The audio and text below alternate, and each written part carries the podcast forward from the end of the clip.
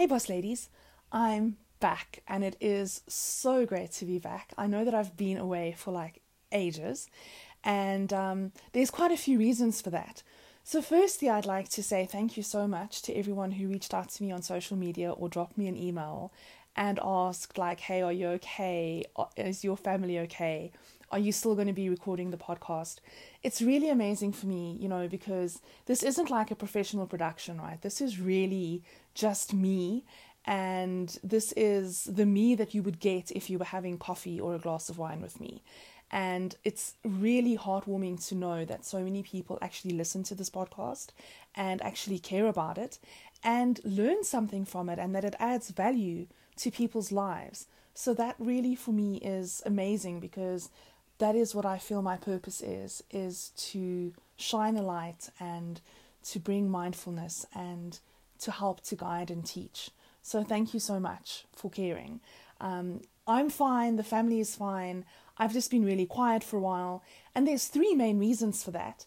And the three main reasons in the past three months have also taught me some really valuable lessons that I'd like to share with you. So, the first reason why I've been so quiet is because my entire family got really ill, myself included, um, around about beginning of June, I think it was, or middle June. I can't really remember, but it was insane. So there's this strain of avian flu called swine flu um, that was going around in South Africa, and it is really hectic. Like honestly, I can understand how people used to die from the flu in the olden days because there was actually a Monday night where my husband wanted to take me to the ER because I, no jokes, I legit didn't think that I was going to make it through that night. And I think neither did he. It was, it was nasty. And honestly, our entire family was sick for three weeks. And the medicine that they give you, um, it's not an antibiotic. It's, it's, I think it's an antiviral or something, but it actually makes you sicker.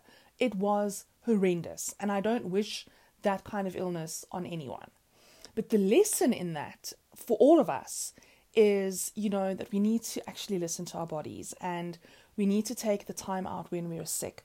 I think one of the biggest mistakes that we've made because of technology and the intrusion that technology has caused in our lives is that we actually don't give people the time to rest and recuperate when they're sick you know, you'll still get mails from your boss or email your colleagues even if they're off sick. And what it does is it causes this anxiety because now your email inbox is filling up and you keep on getting these notifications on your phone.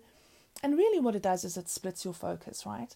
And what I learned from being so sick that I really couldn't work for three weeks, I could barely take care of myself or my family.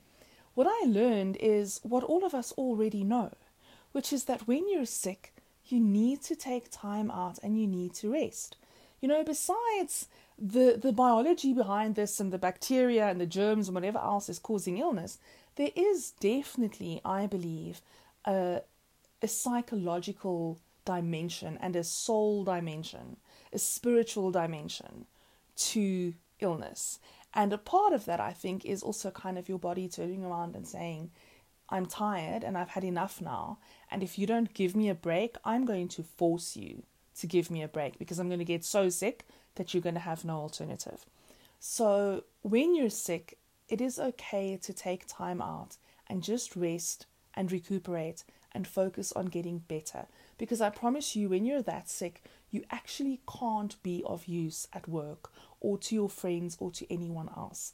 If all that you can do is focus on getting through the day. If that takes all of your energy, then that is okay. And you shouldn't have to feel guilty about that.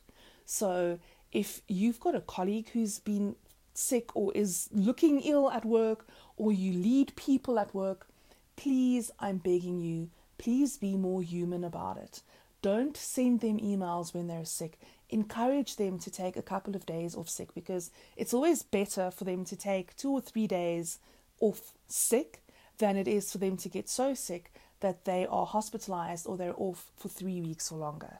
It's just better for everyone. So be mindful of what emails you're sending, unless it's life and death, and you literally cannot do whatever it is you need to do without this person. Don't send them the email. Don't intrude on them while they're sick. So no one intruded on me You know, that's not what I'm saying. But what I'm saying is, I realized because I was so sick that it's just completely impossible to do it all. So that's the first thing. And I'd like to ask you, as a leader and as a human being, show more kindness when people are sick and encourage them to take time off and be kind to yourself when you're sick and take the time off. That's the first lesson. The second lesson is around not being able to do it all. So, I mean, I know I've spoken about this before and I've written about this um, around the whole concept that everything that we say yes to means that we need to say no to something else because we've only got a finite number of hours in every day. So, yes, you know, I set out with the best of intentions, but the truth is that I just couldn't do it all. I couldn't do all of the work and all of the projects and the public speaking engagements and be a mom and still record episodes for this podcast. So I apologize for that because I felt really bad about myself. I felt like I was letting down each and every one of you who actually supports this podcast and who listens and who interacts with me on social media. So it really wasn't personal. It, it was a, a, a hard learned lesson for me about the things that I talk about so often, which is that we cannot do it all. And we need to make peace with that, okay? We need to realize that it is it is impossible to do everything. We can't spread ourselves so thin, and we should stop feeling guilty about it. So, one of the projects that I actually undertook was launching a new podcast, season based, serialized kind of podcast that focuses more on leadership at work and has got a bit of a broader kind of audience. And it's an interview based format. Again, it's not super professional and it's not recorded in a studio, but I got to interview some really cool people. So you can catch the Leadership Burrito on any platform that you're listening to podcasts. You can also visit theleadershipburrito.com. Season one is out and it focuses all on toxic workplace culture. I got to interview some amazing people like Hilton Barber in Canada. I got to speak with Dr. Cameron Sepah, who is like one of my biggest professional crushes. And I mean, I don't even make a secret out of how much of a professional crush I have on this guy. I just think he's brilliant. I got to interview my friend Andy Davies from People First in the UK, and I just always love speaking to him. Just the empathy and the humanity and the authenticity and warmth that he brings to the world of work is just so inspiring for me. I got to interview Colin Brown here in Johannesburg, another friend of mine who does really cool work in the workplace culture space. I got to speak with Renee Johnson, who is this amazing woman out in Phoenix, in um, Arizona, in the US, and she's a certified empowerment coach. Please check out all of these people, especially on LinkedIn. Renee's personal story is just amazing, right? Um, I got to chat with Ray Dumay in Seattle. She does really complicated change management and workplace transformation work.